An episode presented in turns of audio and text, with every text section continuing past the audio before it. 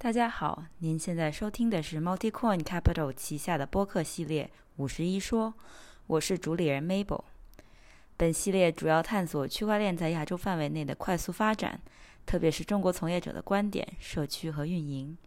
本节目希望能够以对话体的形式桥接东西方，给听众多一个理解行业的视角与参考。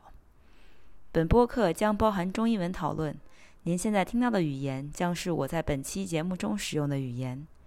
感谢您的收听。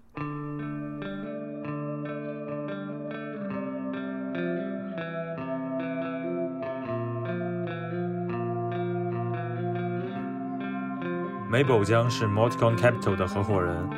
Mabel 或嘉宾在播客中的观点，仅代表他们的个人看法，并不代表 Multicon Capital 官方的观点。此播客仅用于提供信息，不作为投资参考。Multicon Capital 有时可能会在此节目中讨论某些代币或公司中持有的头寸。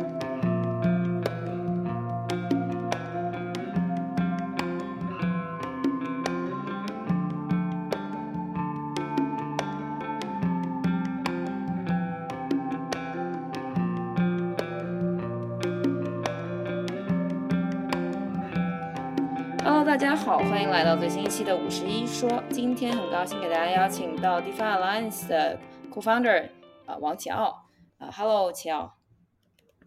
你好，Mabel。嗯，呃，那在开始之前，我们先聊聊你的背景吧，就是你是怎么样进入这个圈子的呢？呃，其实我很早之前，可能一二年的时候，我当时在做，嗯、做量化交易。然后呢，当时好像有一天在 Bloomberg 上看到一个叫 Bitcoin 的东西，呃，那天 crash 了百分之九十之类的。然后当时那个特别感兴趣，这是一个什么玩意儿？然后反正研究了研究了一段时间，然后呢，当时我也不知道这个东西会不会成功，嗯，但是觉得这个东西非常非常新颖嘛，它要成功的话，可能是个一千倍、一万倍的之类的，但是它成功的概率非常小，但是就试了一下。然后呢，之后反正一直都在很密切的呃关注这个行业吧。然后一四年，Ethereum 也是 Ethereum 的创始人和我上上同一个大学，所以我对 Ethereum 也是也是很早也也在也在也在关注。但是呢，我是一七年一八年的时候开始在这个行业里 full time，呃，当时在做一个 startup 叫 Masari，啊、然后呢，当时我负责产品。然后之后 Masar 出来之后，嗯，也对 DeFi 非常感兴趣，然后就做了 DeFi Alliance，大概是这么一个情况。OK，所以你当时啊，就是在做量化的时候，你是你是量化的交易员是吗？还是 quant？对，哦，对是吗？呃，对，但当时呢，量化交易其实这个东西，呃，量化交易公司一般都比较小，然后呢，每个人都都做很多事情。当时我写代码写了好多 C C 加加 Python 什么的，啊，特别痛苦。但是呢，就是代码，呃对嗯，然后也要做量化分析，也要做交易上的一些事情，反正什么事情都做吧。哦，我不知道你还会码，原来你还会码，厉害厉害。当啊当年会码，现在不行了，现在最多会写会写两行 Python。挺好的，我是的这个行业如果不与时俱进就无法，就是 Solidity、Rust，然后还有更多其他，如果你不学，根本就跟对，对我今天早上还在看，我今天早上还在看 Rust 的代码，哦是吗？因为因为我昨天和人聊聊这个为什么 Solana，呃，和 Ethereum 吸引不同的呃这个 developer 的群体吧。嗯然后呢，后来发现其实我对 Rust 一点都不了解，然后但是后来发现其实 Rust 很像呃 C 加加，嗯然后 C 加加正好是那些做量化交易的那些公司，大部分量化交易都会用 C 加加。这就为什么 Solana 在开始的时候吸引了很多这些什么 Jump 这些这些那个做市商，就他们对对 Rust 非常呃，当然 Solana 的速度也也很重要，但是呢，就是这个这个编程语言，他们对 Solana 可能会呃可能会更更熟悉一些，对 Rust 更熟悉一些。对，因为你圈外的人，呃，怎么说啊？就是你让他去从零开始学 Solidity，其实也不是那么容易。但是可能在嗯圈子里的人，大家就会觉得 OK，Solidity 是一个。但其实一六年的时候，就你记不记得当时 Loom 还做了一个那个教程教大家学 Solidity，就感觉 like，、嗯 就其实还是 Solidity 感觉上好像比 Rust 要简单一些。呃，当当然当然，但是它就是这个语言本身可能也有一定的缺陷吧，应该说就是，嗯，对，对于你可能比较应该说是比较容易 pick up，但是呃，对，所以对我刚刚其实想前面想呃，因为因为聊到这个嘛，然后但其实前面我是想问你说 m a s a r i 嗯，能不能给我们讲一下它的它是什么？因为我还蛮好奇。在很多人的眼里 m a s a r i 其实是一个可能会说写研报的一个公司。那它的产品是你怎么定义它的产品 m a s a r i 其实做的像一个 Bloomberg 的东西，呃，Bloomberg 的那个 Terminal，嗯，就是提供一些数据分析，一些，嗯，当然研报我们也自己写，但是很多研报，然后新闻什么都是从其其他地方 cross source 的。然后呢？嗯，开始的时候，最早其实我们 Sir 服务的对象是散户，因为当时一七年、一八年的时候还是散户比较多。但是最近最近一年，啊，就是自从我走了之后吧，嗯，开始面向呃机构更多一些。呃，所以呢，可能这个产品越会越来越像 Bloomberg，因为 Bloomberg 完全 Bloomberg 一年那个 Terminal 一年要花两万块钱至少，所以是个很贵的一个产品。对，两万美金。呃，所以。我觉得之后可能会越来越像 Bloomberg，面向面向机构。那所以当时你就是你们做偏散户的这种产品，你当时都做了些什么呢？我个人吗？呃，我，是 as a head of product，就是你你作为这个产品负责人。对，其实啊，其实 title 是负责产品，但是其实什么事儿都做，就是团团队很小嘛，开始的时候只有五个人，五六个人。嗯然后呢，产品上就主要负责和和客户呃做做 user research，然后看他们想要什么。然后呢，呃，这个技术团队都是我搭建的，所以我花了很多时间面试面试那个呃程序员。嗯啊，可能我三分之一的时间都一直都在都是都在都在招人。嗯，然后呢？呃，BD 我也花了很多时间，然后我当时也写了一些研报，就是就个人兴趣嘛，反正什么事情都做。嗯，I see。呃，为什么？就是你觉得现在这个产品来讲，就是呃，会到底是什么样的一些用户？他们在因为因为我的理解就是在一七年那会儿，散户他看其实他也不一定会有付费意愿，当然我可能不了解，所以。你可以更正我，然后那现在这些为什么机构？因为我是感觉在这个行业里面，它的信息还是非常分散的，然后大家可能去获取信息的渠道其实也都很多是虽然分散，但都是公开的。所以到底是什么样的人愿意付费呢？对，我觉得有两种，一种是专门做交易的，另外一种像是呃交易所这样子的。那么交易呃专门做交易那些 trading firm。他们他们有一块儿，他们很多人会做那种 event driven 的呃交易策略，就是比如说，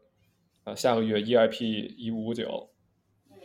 呃他们想知道具体在哪一天发生，在哪个 block 发生，然后会发生什么，然后通过这些信息做一些交易。因为 crypto 里面其实 event driven 这种这种策略还是还是挺简单的，就挺挺容易赚钱的，就是这 alpha 没有完全没有。没有被市场 capture，然后所以他们对这种信息的这个需求非常非常大，这是第一种，就交易公司需要这些信息啊。然后另外一种就是刚才说的那个交易所或者是呃给交易公司提供服务的那些公司啊，比如说交易所，他们想知道呃他们接下来应该 list 哪些新的新的呃资产，然后他们想知道这个资产背景是什么样子的啊。在监管上有没有什么问题啊？所以他们对这些产品会会有需求。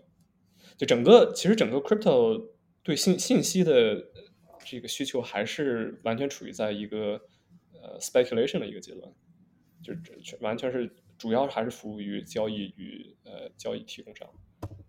对，就是其实因为我也在思考这个问题，就是 crypto 到底或者说 Web 三的这个世界到底需不需要一个彭博这样的这种服务？因为彭博的好处，或者说是 Thomson Reuters 这种公司的好处，就是它把各种各样的消息信息都给你整理，然后就放在一个地方，你就可以直接看嘛。呃，但实际上就是这些信息本身，它来源都还是比较的系统化。比如说你有 10K、10Q，然后你有各种各样的这种 news agency whatever 啊，什么 news outlet 这些的。但是对于 crypto 来讲，就是有很多消息，或者说你有很多分析，其实你也知道嘛，都是在反映在各个各种各样的社交平台上面啊。对。然后其实也没有说一个非常系统的 outlet，包括你可能各家项目它去。给大家发布消息都是用 Discord 这种啊，就是咱非常小的，或者是一些论坛什么的。所以你还会觉得说，像这个 Web 三的世界会需要或者说能做出来一个像彭博这样的呃服务吗 m a s a r i 其实它的 m a s a r i 的一其中一个非常重要的 value proposition 就是把所有的这些各种在不同的平台里呃出现的信息，什么 Discord、什么 Telegram 这些信息聚集起来。所以 m a s a r i 做的事情其实比比 Bloomberg 更一一个 layer down，就是他他 Bloomberg 其实不需要做很多的这个 standardization，但 m a s a r i 要做，因为没有人在做这个事情，没有什么 SEC 这些要求这些呃 crypto project，呃做这个 standard standardized 呃呃 reporting，所以 m a s a r i 主要要做这个事情，呃，完全人工，目前是完全人工，对。嗯，所以就是你会觉得反而是因为这个信息特别散，所以大家才更加需要这样的信息。对，嗯，就是收集这些信息其实是很复杂的一个过程，所以 m a s a r 的那些机构的产品，相面对于机构的产品也不便宜。Yeah, m e Delphi 的这种和这个都不都不便宜，这个我也了解。呃，但是这个可能还是比较西方中心的吧，因为因为很多。像这种就是在在亚洲的这些平台上，东西它也没法补货，除非他是说有中文的人在这边。对，对我走了之后 m a s a r 应该没有会会会说中文的了，或者看得懂。之前我也并不知道你会讲中文，好吗？呃，OK OK，挺有意思的。就是我因为一直我自己，嗯，包括我的一些同事，我们都在讨论说，OK，那如果要做彭博。啊，就是那为什么彭博自己不做？然后我我也是今天跟你聊，我才意识到原来有一些这种非标准化信息，你们也会去把它整合起来。那这个就是对于很多人来讲，还是一个挺挺明显的 alpha。嗯，对。但就是 OK，呃，刚刚其实就是说到你刚，因为你正好说到这个，就是 event driven，就是基于某些事件，你可能精确到甚至于哪个区块变到一五五九，对吧？这个。那其实现在有很多其他的竞品，它是可以专注做这个事情，就是因为对于他来讲，如果要去做一个交易，然后他从你这儿推送消息的速度，其实可能就是它没有那么链上嘛。因为 Masari 这个的产品，它本身不是一个那种偏链上信息分析的那种，就不是说有些科学家那样，你可以完全就是啊，在在你你你把这个等于是。有了这个消息，就既可以把它写到它这个里面去执行它的一些策略。所以，呃，你会觉得说，像不管是我像 Nansen 算不算一个一个竞品，或者说一些可能专门做链上数据分析的这种，可能更更加会是啊人们所需要的。对，就是说，呃 s a r 也有一个工程工程团队啊，就是一半的人都是呃。马塞尔一半人都是呃都是工程师，嗯呃会捕捉一些链上的信息，但是呢，应该没有像 Nansen 或者是呃什么 Dune Analytics 做的那么深啊。但是之后如果有需求的话，他们是肯定会做的，因为有这个有这个能力去做。呃，只是说这个 crypto 的信息实在是太分散了，太 fragmented，所以呃想做一个，其实就就是说会有在短期内会有很多很多。提供数据的或者提供分析的公司，然后他们每个人每个公司都会做一些呃，都会专注一个呃一小块儿，呃，这就为什么有什么 Nansen 有 Dune Analytics 有什么 Coinmetrics 各种各样的公司，但是长期下去五到十年之后，肯定是应该有少数的可能三到五个特做的特别特别大的，把其他的这些小的全都吸收进去，呃，就像 Bloomberg 一样。做一个最最完整的一个 aggregator。明白，所以你对这你觉得这个还是需要就是成规模的去做，就是可能现在现在短期之内可能大家都还能有一杯羹，因为市场毕竟就像你说的还是很大，然后很多需求都没有被捕捉，所以可能各家都能活得很好。对，明白。啊，然后那我们接下来想聊跟你聊聊一下 DeFi Alliance，就是你现在在搞的这个事儿。你跟 Jacob 还有 Emran 最开始是怎么想想要搞这个的呢？最开始其实一年前的时候。一年前的时候我都不想搞了，一年前的时候我都想，我刚从 Master 出来，我就想休息休息休息几个月，至少甚至一两年。嗯。但是那个时候正好，我靠，Compound 开始做 Liquidity Mining，竟然是那。然后呢，对，然后呢，当时呃，正好这些芝加哥的这些交易公司，他们对 DeFi 也非常感兴趣，就什么 Jump 呀、DRW，就是他们他们其实做 Crypto 已经做了很多年了。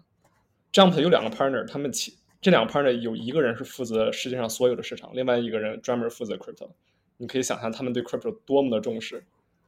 然后呢，他们正好在那个时期，因为 Compound，然后呃对 DeFi 开始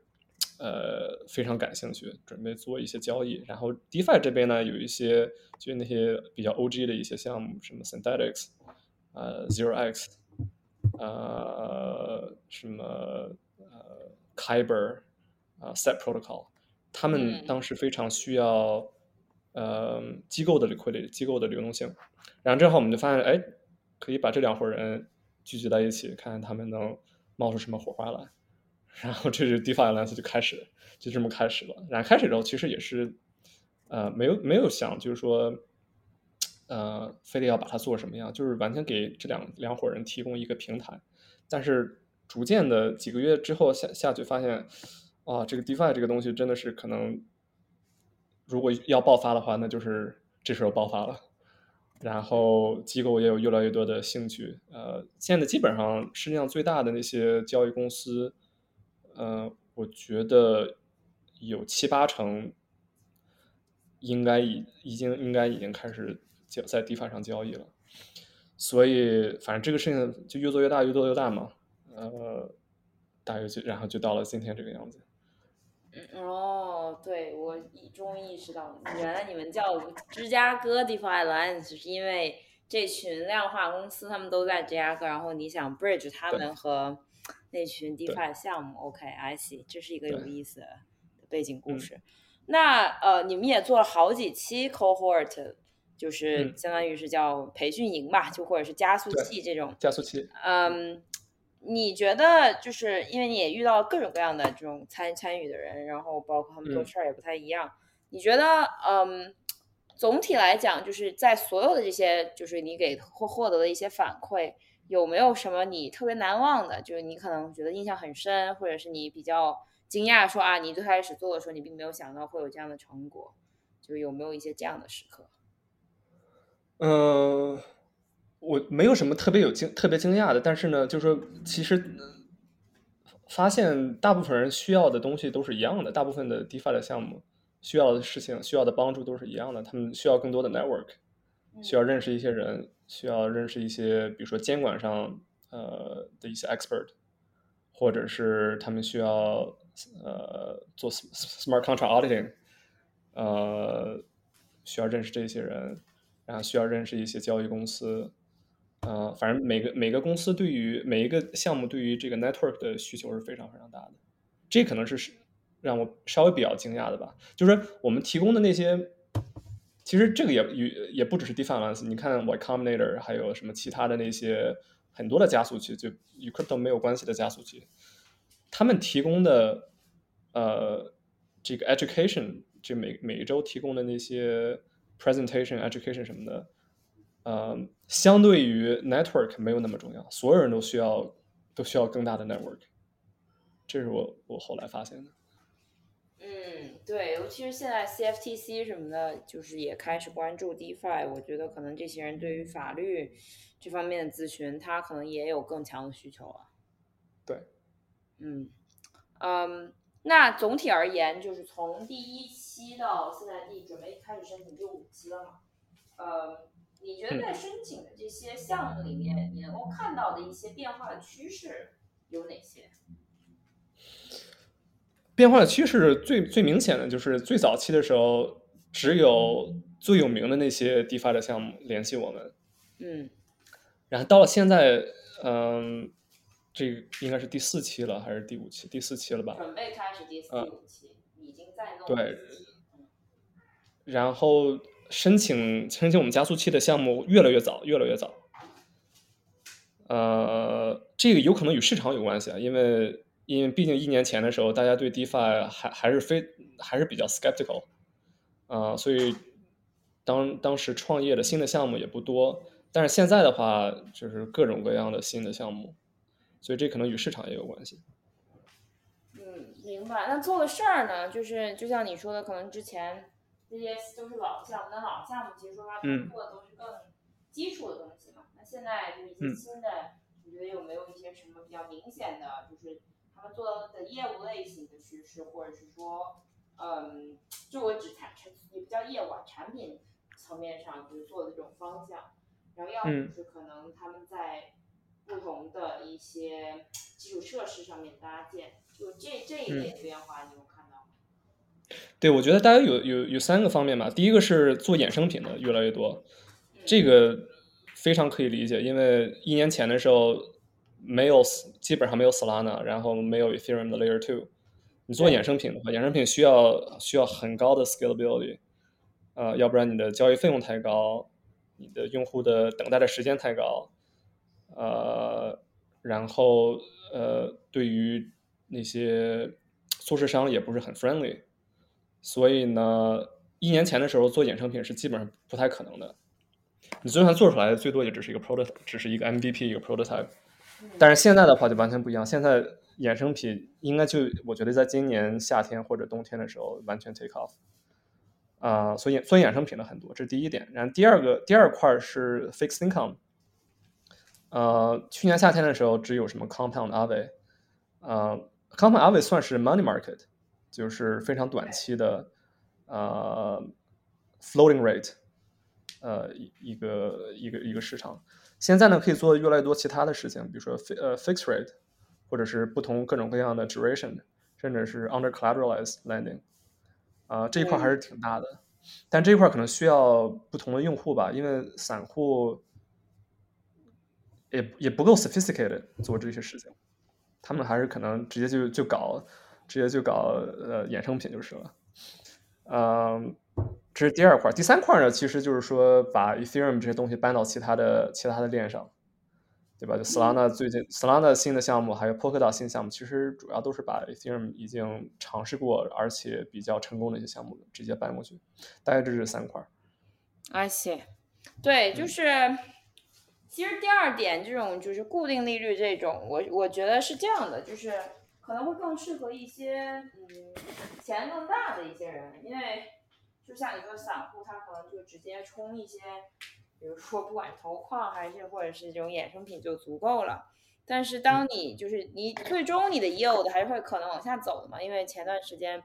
呃，就是前两期吧，我还和 T N 在我我这个播客里面聊过，就 Pando，然后我是觉得可能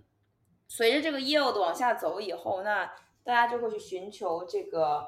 呃 rates，就是就是利率本身的波动性。那就是在这个时候，那其实这些大的钱它就会进来，然后想去说我去做一个这个利率的 swap 或者是什么的。嗯，啊、这个确实其实确实是一个明显的趋势，而且可能就是从从就是你在不同的链的这个角度，就是还有一些那个就是搭建的一些东西，比如说你如果一定要需要呃订单部的一些，那可能就更加适合 Sol。那可能在在以太坊上面的话，更多的还是就是偏 AMM 的模式，所以我觉得可能就是这个也会有有加上一定的就是 variation 在这里。嗯，那就是现在新的这个第第四期开始，其实你们是做了除了最开始的可能偏美北美，就是呃关只关注北美的这一块儿的这个，然后也直到现在的话，可能加了像印度的、像中国的、像欧洲的，嗯。嗯那从你自己的观察，因为我也知道你和一些中国团队会有交互嘛，你觉得他们比较难，或者说是相对一些可能在北美的或者一些其他团队，他们就是走向国际化的一个比较大的挑战是什么？对这个语言和文化肯定是最大的挑战。就是说，嗯，其实新的项目，呃，它的 go to market strategy 其中很重要的一部分是是 pitch 给就是拿到好的投资人嘛，这做为他们做背书。然后很多时候，嗯，其实国内的项目在用英文和和西方的这些投资人交流的时候，做 pitch 的时候，嗯，要么语言。呃，不能完全表达清楚，呃，要么你语言好，但是呢，你可能并不知道对方想听什么，啊，这是一个文化上的问题。对，语言是最基本的，然后再更更高一层是是文化，这两个事情其实都很难，嗯，可能团队里。当然，就是说，你也你也不一定非得需要呃美国的这些投资人，你可以在国内做得非常好，然后做一个非常好的社区，一个用用这个用这个初期的这个呃国内的用户群做出一个非常好的产品，然后之后再向国际发展。但如果你想开始就想就向国际发展的话，那么可能团队上需要一个嗯，就是对呃国外的文化更更深入了解的一个一个成员，就我的感觉。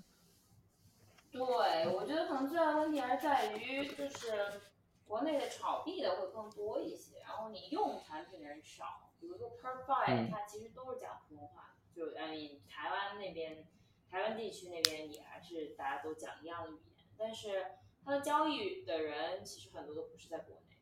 但是很多人却会就是炒 Per 这个币嘛。所以，嗯，其实可能就是对于一些衍生品来讲，它在就是想在国内做市场，可能还有一个问题就是，大家对于移动互联网，因为大家其实是非常习惯移动互联网的用户体验，那但是其实在这一块儿还是有很大优化空间的，因为就是哪怕你是用像卖钱包或者 TP 或者什么之类的，就是其实可能很多它 DeFi 项目的移动端体验都做的没有那么好。那但是并不是每个人他都会在 Web 端去去交互，所以我觉得这个可能也是一个嗯，从从就是如何去呃或者说中国的这个 DeFi 它的这个用户群体有一定的门槛的一个原因。嗯嗯，那就是在过去的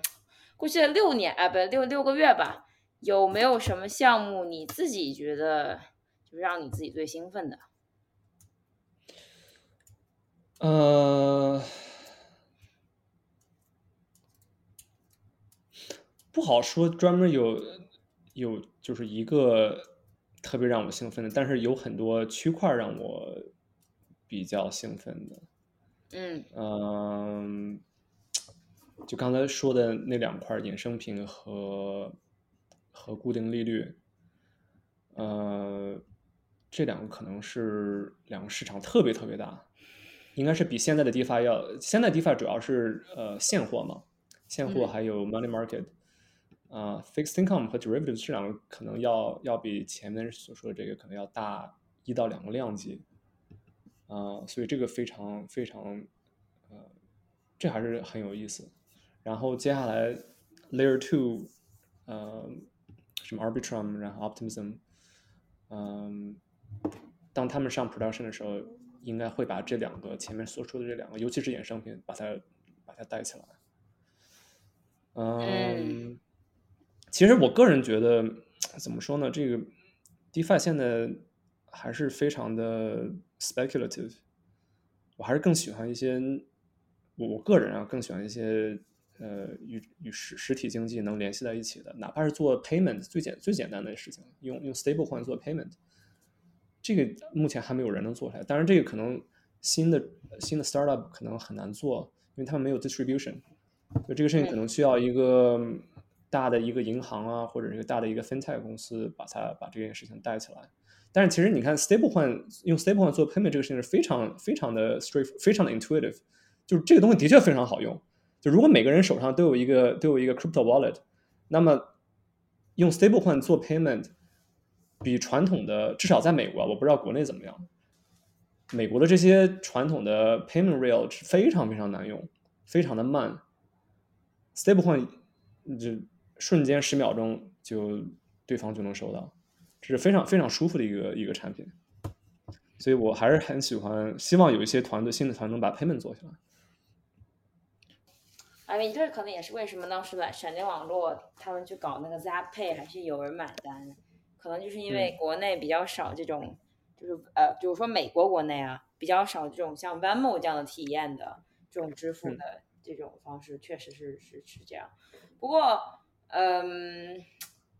说到说到这个，我倒是之前没有意识到，原来你是比较喜欢这种能够跟实际落地相相连接的。但其实像你说的这种固定的，就是固定利率的，或者是就是任何的吧，fix fix rate 的这种项目，或者 fix yield 的这种项目，其实都是有可能让大的就是资金进场的呀。而且就是因为你有一定的期限啊，各方面的，所以实际上你是可以更容易被监管的。呃，因为你在那个锁锁定之前你是拿不出来的嘛。呃，或者说你拿出来，你可以，你可以卖给别人，但是就这个都是可以追追溯的。嗯，那有没有其他的产品是你觉得可能现在应该在这个，比如说一个机会已经很明显了，但是还没有人做，或者是大家都做，但是都没做好的？呃，对我今天早上，今天早上看一个看那个 Pith，应该你们也投，应该也投了，嗯嗯嗯，就是。Jump Jump 在 Solana 上做的那个预言机，嗯，呃，这个 Pit 这个东西其实大，我觉得没有很多人在讨论它，但这是一个非常非常重要的一个 milestone，因为你 Pace 它基本上就是说把传统传统市场的那些数据，呃，发到链上，对，呃，传统市场包括呃股票啊，毫秒级固定利率啊，然后对，对。呃，一个是速度啊，一个是毫秒级，一个是速度，另外一个是呃市场的多样性。嗯，一旦你把这些市场的数据发到链上，你突然就可以做很多很多新的衍生品，或者是新的呃，甚至比较比较简单的一些投资产品。嗯，当然，这这些衍生品它最终应该会受到美国的监管，或者是甚至它完全就美国美国 CFTC 什么可能它根本不想让你做这个事情，但是。这个东西一旦做出来之后，呃，你就让 crypto 就变得更有意思了，因为你你不只是只在不只是可以投呃 crypto 了，你可以投传统市场的一些衍生品。这个事情其实怎么说呢？就比如说最最早在做的是 synthetics，但是他们交易量到到现在为止还是非常小，具体我也不知道什么原因，就可能与与这个 ethereum 的速度有关系，或者是说它的这个。嗯，资金利用效率，资金利用效率太太差之类的，这这类一些原因。呃，我觉得这个传统市场的衍生品，只要监管它没有很恶心的话，那么这是一个非常非常大的一个一个市场，非常非常大的一个机会。然后应该就在 Layer Two 做好之后，或者 Solana 啊做好之后，啊能能启动。Interesting，就是其实这个是确实机会是都很明显，但是确实。因为涉及到说你怎么样去呃迎合监管或者符合监管，这个确实其实是非常非常非常难做的。我觉得 Synthetics 它嗯也不一定是他没有能力做，他可能只是也在考虑这个的后果吧。因为毕竟他现在也做的比较大，然后他有一些红线也可能不一定未必就是愿意去或者说方便踩，所以其实这个肯定是有一定的危危险的。但我还我我觉得你说的蛮对的，Pace 确实没有什么人聊，但是我觉得可能是因为大家没有去，嗯，就是一个是大家其实也习惯了在 DeFi 里面往里面加这些传统资产的产品，嗯，但是真正的你就是你要真的去交易这个的话，你需要的这个预言机的，呃，它的叫什么速度？肯定包括数据的，就是更新的这个快时效性，这个都是要跟上的。所以可能，可能我觉得这这确实会有一定的市场，也当然也要看就是它自己本身的这个呃 distribution 啊。但是我觉得 Jump 自己做的事情，通常来讲应该问题不是特别大。确实，这个是一个值得期待的产品。嗯，接下来我想跟你聊一下你之前聊过的 super cycle 的这个问题，因为记得你记得吧，有一段时间，呃，这个市场没有那么好，就还不是最近，就是在前一段时间市场有一点不太好的时候，然后你就提到了这个 super cycle，你能不能就是给大家稍微的在这里展开一下你所认为的 super cycle？这 super cycle 这个这个词也不这个这个 idea 也不是我把它推广出去的，我只是觉得这的确有道理吧。就是说，嗯，有就这个 cycle 和之前的 cycle 其实有两个呃非常不一样，非常两个两个非常不一样的地方。第一点就是这个央行，全世界央行印钱印太太疯狂，它只要它只要继续印钱，这个 cycle 其实呃如果如果价格没有涨得非常非常凶的话。就很难看它看到它结束，就说我觉得这个 cycle 要比之前要长很多，然后要慢很多。就很多人其实现在觉得，呃，上个月的这个呃跌了百分之五十，可能这个这个这个牛市已经结束了。我觉得它没有结束，我觉得这我觉得应该还有一年的样子，呃，至少。然后这是第一点，就印钱印的太凶。然后另外一点就是说，一七年的时候，crypto 里面没有什么产品，就完全是百分之百的 speculation。呃，但是现在不一样了。现在其实呃，NFT 世界上用用户还是挺多的，NFT 的用户可能比比 DeFi 还要多。然后 DeFi 呢，也让大家看到这个东西的确是，虽然现在大部分的 DeFi 产品还是一些 Power User 在用，但是大家已经看到了这个呃 DeFi 的这个呃前景，大家都对都都对这个非常有信心。然后的确还有一些很多的用户在用，而且 TVL 也很高。呃，前两天可能将将呃将近达到呃一百个 billion，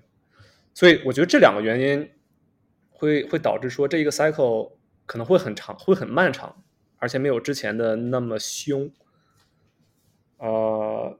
所以这是我大我我我大致上对这个市场的一个一个看法吧。哦，I see。我之前因为因为因为我我一直理解的。可能和我和你说这个还不太一样，我以为你说的是发控指的是，就比如说可以先不管短期的这个宏观经济怎么样，就是因为你说这个，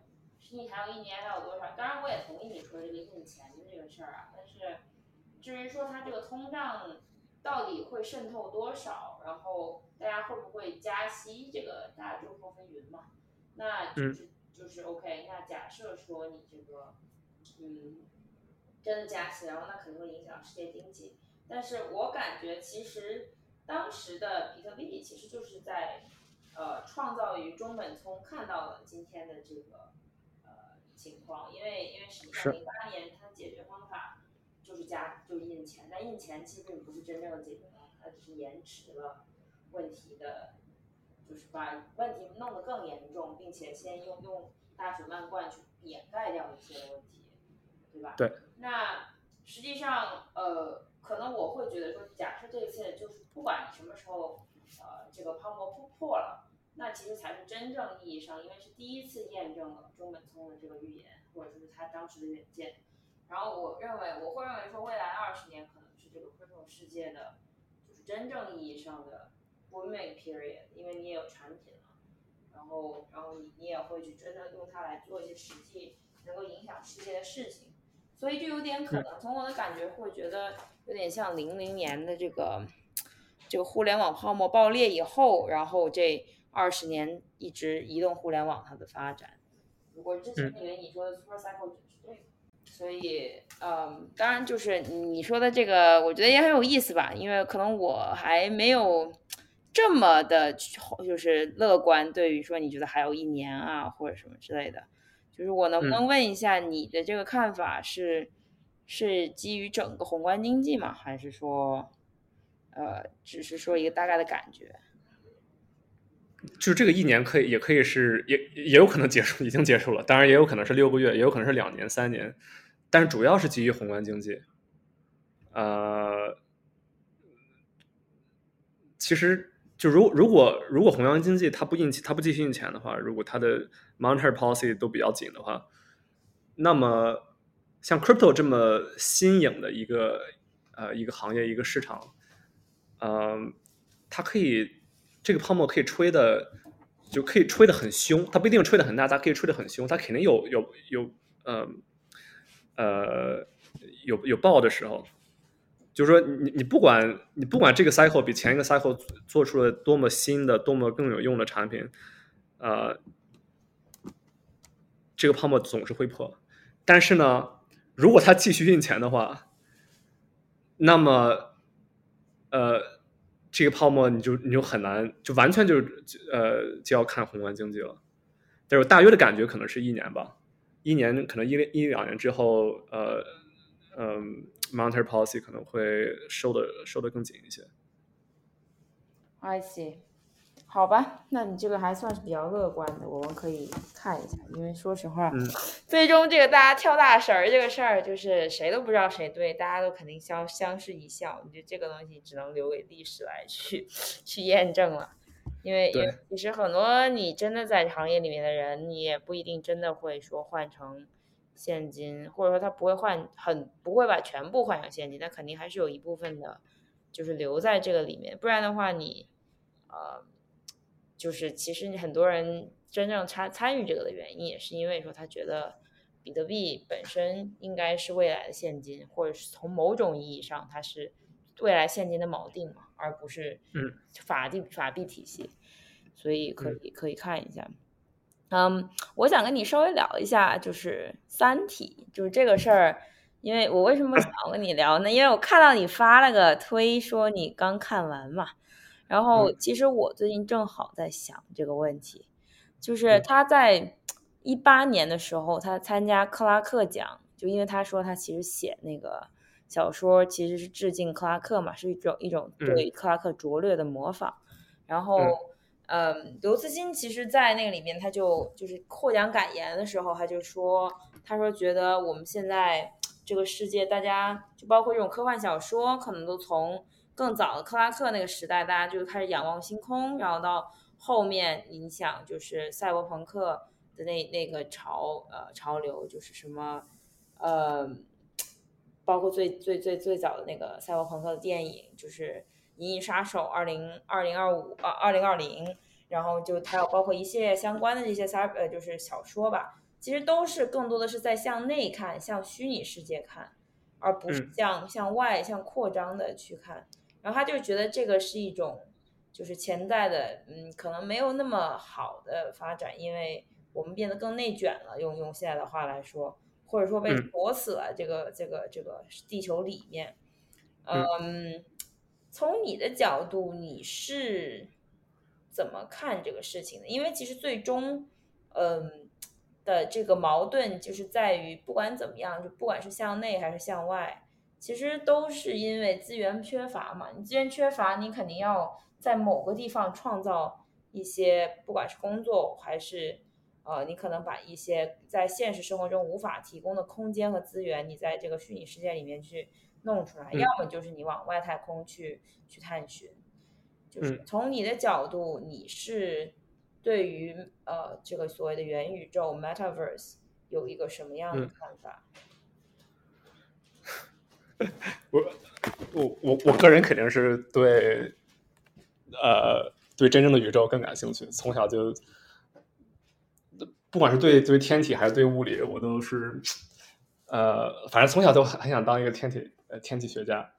然后呢，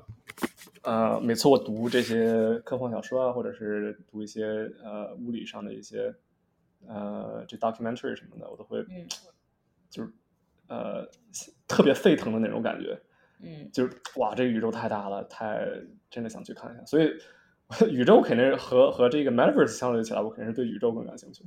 这当然是个人的一个爱好了。嗯。那你会觉得现在这个大家都在沉浸于虚拟世界，其实是一种倒退吗？这不是一个倒退吧？这是这大家的爱好，这个我没法 judge 他们。这就是大家更喜欢在这个虚拟世界里，呃，这这个这个没这个没法 judge。但是说，我我还是觉得宇宙更有意思，因为它有太多太多东西我们不了解的。这这这量量化物理，我们可能有将近一个世纪的时，呃，研究了将近一个世纪了，然后现在很多问题还是没有解决出来，但它它就是 work，就它你它它就是能有一些，嗯，就我们做出来，呃，做出来量化计算机，还有很多量化物理很多 implication，他们真的能推动人类的进展，但是呢，我们依然不知道为什么，就上帝为什么在扔骰子，这个事情就就很不可思议，你知道吗？就是有一个人。他创造这个世界，然后他说这个世界必须是以概率来来进行的，就完全不 deterministic，这就很疯狂，你明白吗？就这很多很多事情我们都不不理解，然后我就其实我对这些这些事情更感兴趣，个人。嗯嗯，那但是因我为什么会这样说？是因为呃资源是有限的，大家时间和精力也是有限的，因为你在开源世界里面，唯一的这种稀缺性其实就是时间和精力。你大家如果都把时间放到了就虚拟世界里面，你必然其实去研究实体的人就会少了，所以，所以才会刘慈欣才会有这样的担忧。